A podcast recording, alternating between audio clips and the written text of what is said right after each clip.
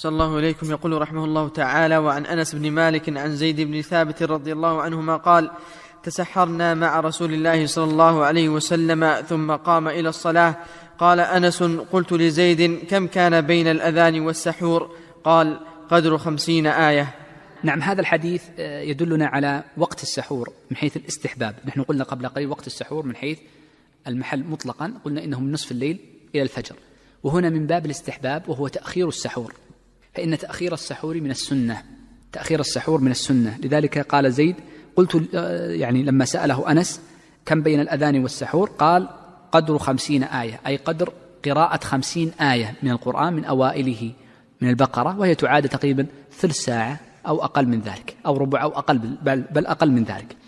في هذا الحديث من الفقه مسائل المسألة التي ذكرناها قبل قليل استحباب تأخير أكلة السحور فإنها آه، موافقة لسنة النبي صلى الله عليه وسلم تأخيرها. وحديث عجل الفطرة. لا تزال أمتي بخير ما عجلوا الفطرة صحيح وزيادة وأخروا السحور ما تصح. لكن فعل النبي صلى الله عليه وسلم يدل على استحباب تأخير السحور. هذا واحد. الأمر الثاني أننا نستفيد من أن النبي صلى الله عليه وسلم كان بين أكله أكلة السحور وبين الأذان قدر خمسين آية الاحتياط. الاحتياط للصيام بالشيء اليسير دون الزائد عن الحد. ولذلك بعض الناس قد يتساهل في هذا الباب من جهات. الجهة الأولى قد يأكل مع مع دخول الوقت. وقد جاء من حديث أبي هريرة رضي الله عنه أنه قال إذا طلع الفجر وفي يد أحدكم لقمة فليتناولها لأن الوقت هنا قصير ليتناولها يأكلها. وأما أن يأكل وينشئ أكلا جديدا في وقت دخول الفجر فهذا المنهي عنه. منهي عنه بلا شك. بل ربما كان مفسدا للصوم في كثير من الصور. فلذلك يجب على الشخص أن يحتاط فيكون أكله قبل ذلك بمدة كما كان وسلم يجعل بينها قدر خمسين آية. الأمر الثاني أن بعض الناس قد يتساهل في قضية دخول وقت الفجر ويظن أن أمر عبادة الناس سهلة فيقول لهم إن أذان الفجر الآن بالتوقيت مبكر قبل الوقت بثلث ساعة. وهذا الكلام خطير جدا جدا خطير. هو يقول باب الاحتياط هذا ليس من باب الاحتياط بل هو من إفساد صوم الناس. ولذلك بعض من قال هذا القول ورؤيا كان يخرج في المسجدين المكة والمدينة والناس يصلون الفجر يأكل أمامهم. يقول هذا ليس وقت باب يقول إنكار منكر يقول ليس وقت مبكر. وهذا خطير جدا خطير.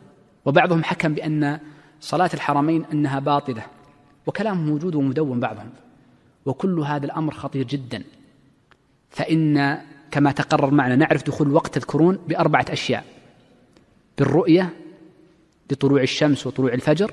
الأمر الثاني الإخبار الصادق. عن هذا مثل ما قال وسلم إن بلال يؤذن بليل فكلوا واشربوا حتى يؤذن ابن مكتوم. وكان ابن مكتوم لا يؤذن حتى يقال له أصبحت أصبحت. الأمر الثالث بالحساب. الحساب في أمور الشمس منضبط لا شك فيه وهو التقاويم. الأمر الرابع بالإخبار عن الحساب وذكرنا فائدته. لما قلنا عندما تتعارض. عندما يأتي شخص ويقول لك الحساب غير صحيح نقول إن كنت قد رأيت الآن هذه الأمور الفجر لم لم يخرج أو الشمس لم تغرب ونحو ذلك فنقول نعم عارضت الدرجة الأولى الدرجة الثالثة فتقدم عليه.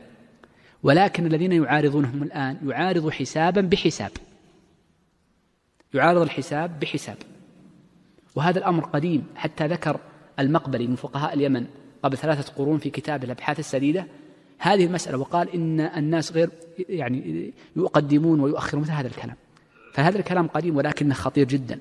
وقد كانت أرسل الشيخ عبد العزيز بن باز في حياته ثلاث رجال يخرجون إلى البر من المشايخ الثقات فكلهم تأكد أن هذه المواقيت منضبطة ودقيقة. ثلاث رجال في حياة الشيخ وهي مدونة ومحاضرة موجودة. فلذلك يجب على الإنسان أن لا يستعجل في إفساد صلاة الناس وصومهم ويفتي عليهم في هذه الأمور. أنا قلت هذا الكلام لأن زيد رضي الله عنه يعني ذكر أن النبي صلى الله عليه وسلم كان يجعل بين السحور وبين الأذان الفجر نحو من خمسين آية نحو من خمسين